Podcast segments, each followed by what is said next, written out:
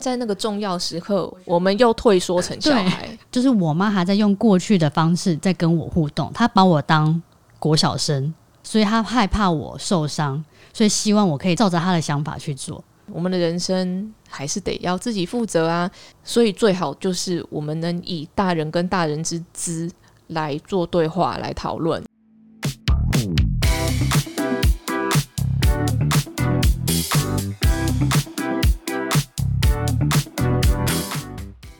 嗨，大家今天过得好吗？欢迎收听理科 PD。嗨，我是吃吃，你最近还好吗？身体？我的最近呢，躺了四天，然后两天没办法吃东西，一天就掉了两公斤的体重呢。为什么啊？你懦罗是不是？对，就是懦罗。我完全没有泻哦，就是完全的纯吐这样子，吐到虚脱。我这辈子第一次体验到啊！只有你吗？周边的人真的只有我？我怀疑这是之前我儿子残留的诺罗病毒，他在某个地方，可能我又不小心吃到了啊。有一次啊，我也是得诺罗，我就问医师说为什么会得诺罗，他就说有可能啊，通常是粪口传染。我就想说，请问我是吃了谁的大便，还是我舔了什么东西让我可以拉成这样？谢谢你哦。但算了，我就觉得，就当我身体就帮我挡了一个煞。但是老实说，我这四天里面有其中两天完全不饿，就很渴。很渴，我不太敢喝水，因为喝水太大口会想吐。我真的就是一小口一小口这样抿一下抿一下这样撑过来的，很像是你有没有看过周星驰那个功夫的电影？他不是中毒吗？然后就很痛苦。然后过了四天之后，我现在觉得神清气爽。我原本连站都站不起来，我洗洗澡洗到一半，我突然觉得我要坐下来。哎呦，所以你还是有洗澡。我就觉得我一整天没干嘛，总该洗澡吧？真的是太伟大了。但是在这四天我比较能做起来的时候，我有陪我儿子看《元素方程式》，值得纪念。我人生第一次看到哭的电影，里面他是在讲亲情，对不对？诶，其实我看了一下，那个超像在讲移民的故事。诶，如果你还没有看《元素方程式》，我相信我讲这些也不会影响到你看的感觉啦。说元素方程式就是元素嘛，比如说火啊、水啊、土啊、木啊、空气这样子。有一对火的夫妇搬去了元素方程式，但是他住在郊外。然后我越看越觉得，哎，这怎么有点像是我住在美国的时候那种什么 China Town 之类的新移民，他们都会聚集在一个地方，可能是因为他们有相同的文化、相同的语言。然后我就在想，创造这个的人一定是新移民的二代，因为我记得韩国人、印度人，当然还有华裔，在那边很喜欢开杂货店。嗯。因为做小买卖可以赚钱嘛。哦，那电影里面的话，那个火就是他们开了一间店卖东西，对，叫做杂货店。反正女主角是火人嘛，男主角是水人。对，我那时候看完就是，哎，不是水火不容吗？那水火不容，感觉他们就是有种族的差异啊。当这个火小姐呢去水人家里做客的时候，他们的家人说：“哎，你这个语言怎么讲的这么好？”哦，因为他虽然是我跟儿子看中文版的，他会叫他爸爸 Ashfar，他故意看起来很像一个异国风味的感觉，就是他爸爸也会常常讲话讲的不标准，嗯，那不就是在暗示他们是移民来讲不同语言的吗？我就很有代入感嘛。火人去水人家做客的时候，水人的家长还说：“哇，你语言讲的很好。”然后火人就说：“哦，当然了，这是我从小讲到大的语言，就很像很多华人，就明明就是在那边出生长大，一直被问说啊，你是哪里来的？你英文讲真好。”这样，我就觉得做这个的人一定有非常多的华人。后来才知道，他那个导演是一个韩裔的二代，他爸爸家里也是开杂货店的。哦，是用他自身的故事去讲。对。那为什么我会看到哭？中间已经有点哽咽了，因为那个女生她在我在前面看她小的时候，她爸兴高采烈的跟那个女生那个火女说：“以后长大，这个杂货店就是你的。”听到不是应该要开心吗？为什么要哽咽？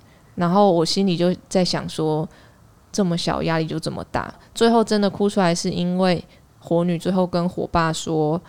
我根本就不想要接这个杂货店，他有自己想做的事情，然后他爸就真的真心支持他。一般人不会觉得说，哈，就是爸爸留给你的东西，你为什么不接？你不接的话，那要传给谁？你不接班的话，父母准备的东西，那是要给谁？不会觉得很可惜吗？那会不会有另外一种论点是说，幸好有这个接班，我就不用去努力了，我也不用担心我的未来了？那小孩出生就是为了接父母的班吗？他如果想好自己的人生怎么办？我就到现在还没有机会听我妈跟我讲说，你不用接了，你放心去做自己的事吧。这就是为什么我就看一看看一看，我就就就哭出来了。这或许是我这辈子都不会听到我妈讲的话，但我觉得就这样吧。我已经大了嘛，我也要能接受我跟他想的不一样。但我们今天的主题是跟父母相关的孝顺与爱。李安曾经说，他已经不教小孩孝顺这个东西了，因为只要他感受到我的爱，同时也爱我就够了。爱跟孝顺在华人家庭里面。一直都是极度的复杂，再复杂，它既非常难开口被说，但又被好多好多的传统跟理所当然束缚着。我最近有看一部短影片，这个女生的父母呢是盲人，这两个盲人父母呢，周遭的人都反对他们生小孩，说你小孩生的你要不要直接送养？他们都坚持说我们一定有办法把他带大。真的把小朋友带大了，然后小朋友也很听话懂事。可是有一天高中的时候，他终于觉醒了。他发现为什么我没有自己的生活？我下了课，我没有办法参加社团，我没有办法去学习新的东西，我没有办法跟朋友交友。我必须要马上买菜回家给父母。如果没有这样做的话，妈妈就会说：“你为什么下了课没有回来帮家里？”我们现在看不到诶，所以你生下来，我是当着你们的拐杖吗？我是当着你们的眼睛吗？我觉得有一句话其实跟里面主角到底是不是盲人没有关联。那个女儿就说：“那为什么我不能请帮佣来帮你？难道一定要我去帮你吗？”结果他他妈妈就说：“我怎么跟人家开口？人家不会觉得说我明明就有个女儿，这个女儿没有办法帮我吗？我还要去花钱请帮佣来帮我做这些事情？那别人不会觉得说我我女儿好好的没有办法帮我做这些事情吗？”这个套用在现实生活上也是会发生的。为什么要请请司机？为什么我不能自己叫车？计程车司机会不会觉得说啊，你的儿女没有办法载你去车站吗？我觉得很多时候是说话的人自己的想象跟他的价值观，然后他觉得所有人的价值观都跟他一样。嗯，然后孝顺，英文里没有孝顺这个字，就是 love，他没有孝顺，孝顺是顺是 obedient。你为什么要 B 点？你你为什么要为什么要服从？你为什么不能有自己的人生、自己的想法？其实这件事情，我相信深植在我们心里，因为从小被这样子教嘛。你要跟自己本身的价值观去做抗衡，这本身就是一个搏斗了。可能对于父母也来说，我今天把你养大。我就是一个爱的表现，可是他没有注重到的是儿女的需求是什么。之前我不知道是哪一个父母说的，我不要求我小孩要回报我任何的事情，因为我把他生下来是我自己单方面做决定的，小孩是被我决定他才生下来的，所以我有责任跟义务要养大他，把他养好。我生下这个小孩不是要为了要养儿防老，比如说很久以前农家社会的时候。要生非常非常多的人来帮助种田。对，我觉得现在这个文明跟这个社会已经不是生小孩是为了要帮我做什么事情，我要帮完成什么事情了。那当然，如果说父母辈或甚至在更上一辈，呃，有很幸运有事业或者是有东西可以传承，当然会想要给小孩，可是他不应该变成一个枷锁，而且很多时候。会在不知不觉中变成一种控制的手段。小孩有办法创立自己的事业，家长想说家长自己的事业呢？我觉得这就会变得是一个遗憾呢。没有想到小孩因为自己有能力，他自己愿意去打拼，但你却只想到自己。他有某个方面会让我觉得，是不是物化了孩子？孩子在打拼的时候也会觉得，我是不是辜负了把我养大的父母？这是一个双面刃，那是不是跟孝顺有关？我不知道，但一定跟爱有关。因为如果没有爱的话，谁会在乎另外的一半怎么想？如果没有爱的话，干嘛要担心会不会辜负爸妈？在看元素方程式的过程之中，我也就是一直跟我的儿子说，只要你想做的事，如果这不是会伤害你的话，妈咪都会支持你做。你你明白吗？然后他都很坚定的说他懂。他才六岁。六岁已经知道很多事情了，那也会有人说有帮你安排，父母有东西传承给你，很幸福的事情。可是你对于父母有东西要给你，心怀感激，但你必须为了自己去创造自己的人生，这是一件不是那么容易做的事情。因为稍微做不好，就会有人说有人给你，那你也不好好去争取、珍惜去做。对，然后你还要硬要说哦，坚持不要，然后自己去做，你看吧，结果你没有成功。之前有跟朋友讨论过啊，到底孝顺跟妈宝之间的差别在哪里？那有人提出来说，嗯，在于说到底是在男方还是在女方身上？我觉得一个是主动，一个是被动。就有一个男生就讲一个例子，他说我的女友很常要接到妈妈打来的电话，说哦，我妈妈她去医院啊，我妈妈要去诊所拿药，看电影看到一半哦，他女友就冲出去，就说哦，我要回家。或者说，哎，你可不可以载我回去？就是我要帮我妈叫车，我要帮我妈拿药。然后男生就觉得说，嗯，我觉得我的女友很孝顺啊，可是有一点影响到我们的生活了。其他人就说，嗯，如果今天这件事情发生在你身上的话，就是那个男生身上，你就会被说是妈宝。哎，可是我今天我女友不这么做的话，会不会被家人说，哦，我这是就是不孝顺？我觉得撇开妈不妈宝，我刚刚突然想到另外一件事情，我觉得蛮重要的，就是我们可以先想想看，为什么这个女生。会着急到会需要电影看到一半的时候去帮他父母做这件事情，我觉得他本身是一个创伤反应了，因为他可能会觉得，就是他小时候的他，因为父母要他做什么事情，他没有及时达到，然后父母就可能很严厉的指责他、骂他，让他觉得，哦，我只要没有照我父母做的事情，我父母要的东西我没有给他，他就不会爱我了。你知道这是在我在你身上看到的例子哦哦，因为我常常时常要帮我妈买高铁票嘛。大家都知道，那每逢过年或者是节日的时候，高铁票其实是很难抢的。不管你今天是经济舱还是商务舱，你只要慢了三十秒，你可能进去就没有票了。那有一次呢，就刚好我在看演唱会。那我妈就说：“哦，可不可以帮我买？因为在看演唱会嘛，所以我不会一直看手机。然后我也不是一个习惯性会一直把手机拿出来录前面歌手在表演的样子，因为我觉得眼睛看才是最重要的。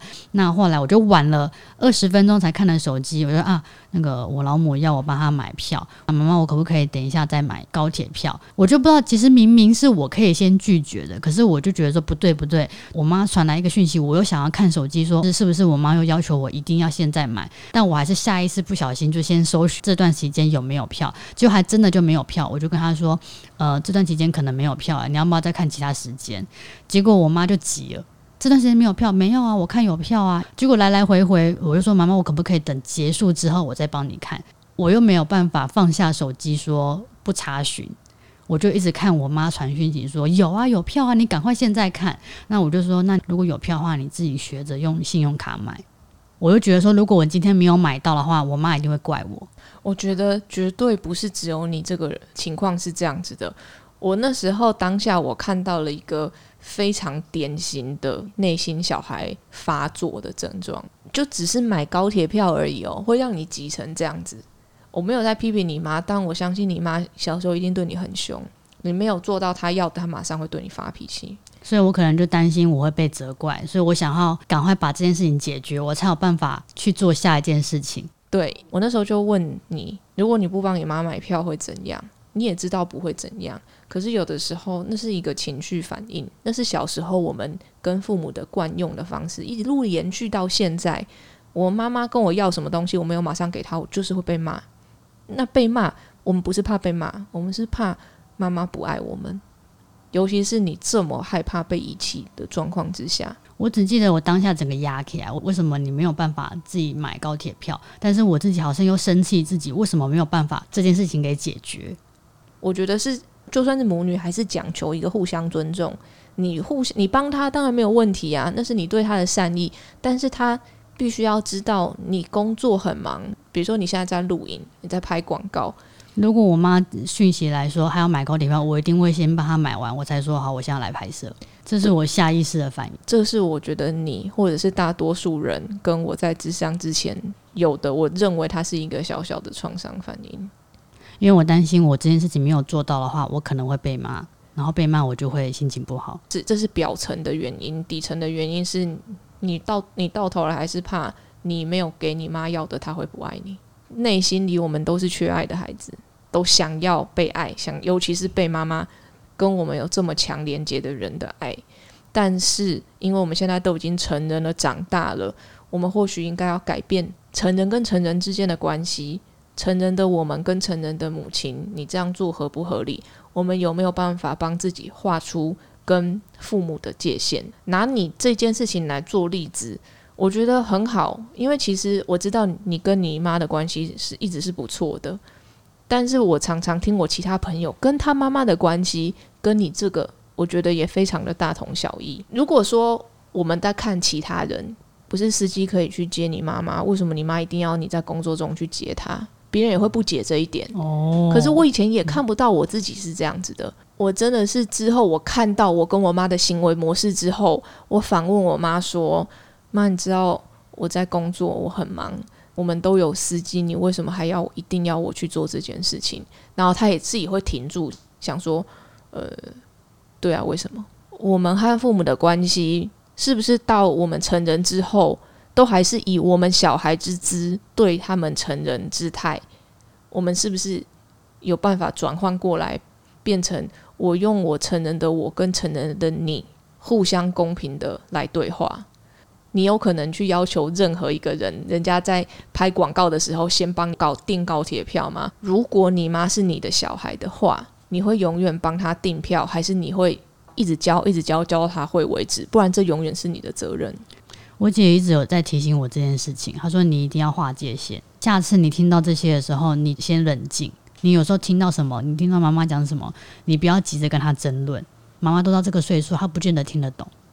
而且他没有要听，对他没有要听，他就是他一直跟我提醒这件事情。我说我不知道，我那一天我就是下意识的，就是整个紧肩膀紧起来，就是我想要把这件事情给解决。那没有做好，不不代表说我们真的不够好，或者是我们不是乖女儿，就变成是你自己自身要做的功课。你跟你妈的这个例子，我觉得很适合讲，因为我身边的朋友都有过类似的例子。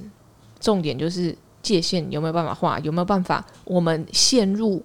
我们小孩模式的时候，有觉察自己，哎，我现在好像不是我本来的自己哦。我遇到妈妈，是不是就会退化成那样子？呃，像是在台湾啊，可能五六十岁以上的长辈，他们会觉得孝就是顺，好像有顺就是孝，应该是要顺从父母的想法跟意见。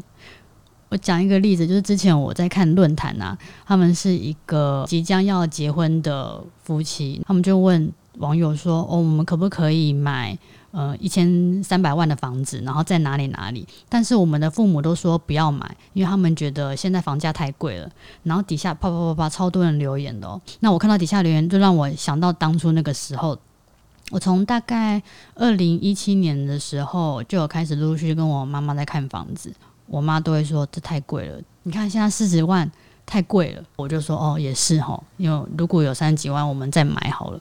我就对应到了，我看到那个论坛底下的留言，他就说，嗯，我当初呢，呃，就是听了我爸妈的话，才发现说，怎么房价一直涨，一直涨。现在时代不同的，假设他们是你的父母是没有在买房子的人呢，他们一定会用那时候的观念，就是啊，现在房价好贵，你们不要买。然后我真的就是看了好几年，然后就是看着那个房价，也就是一直涨，一直涨，一直涨。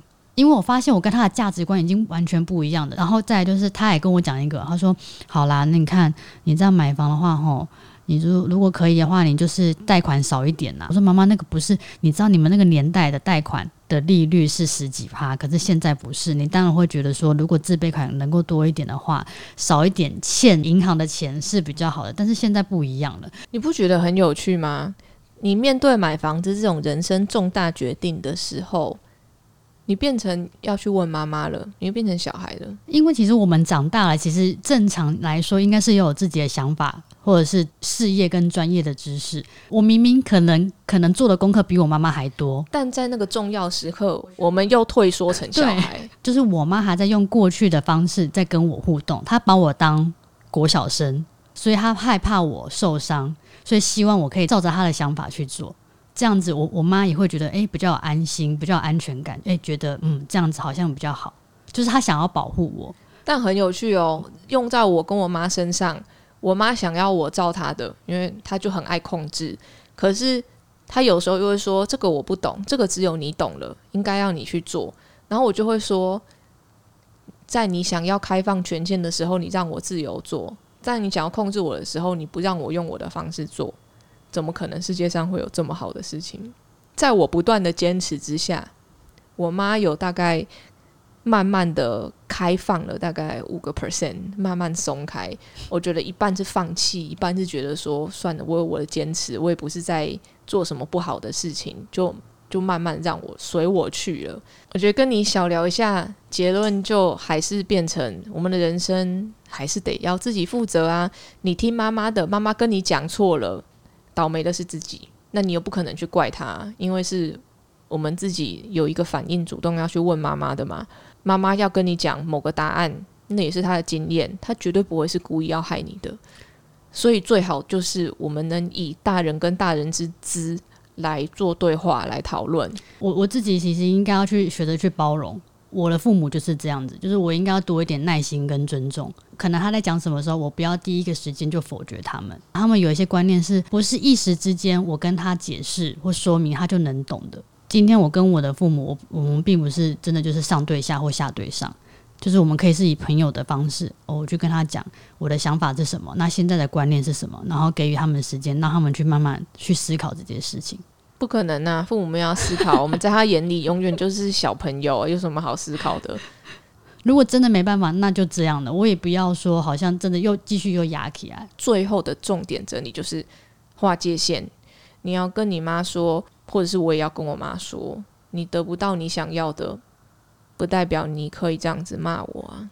你不会这样对你的朋友，那为什么会这样对你的小孩？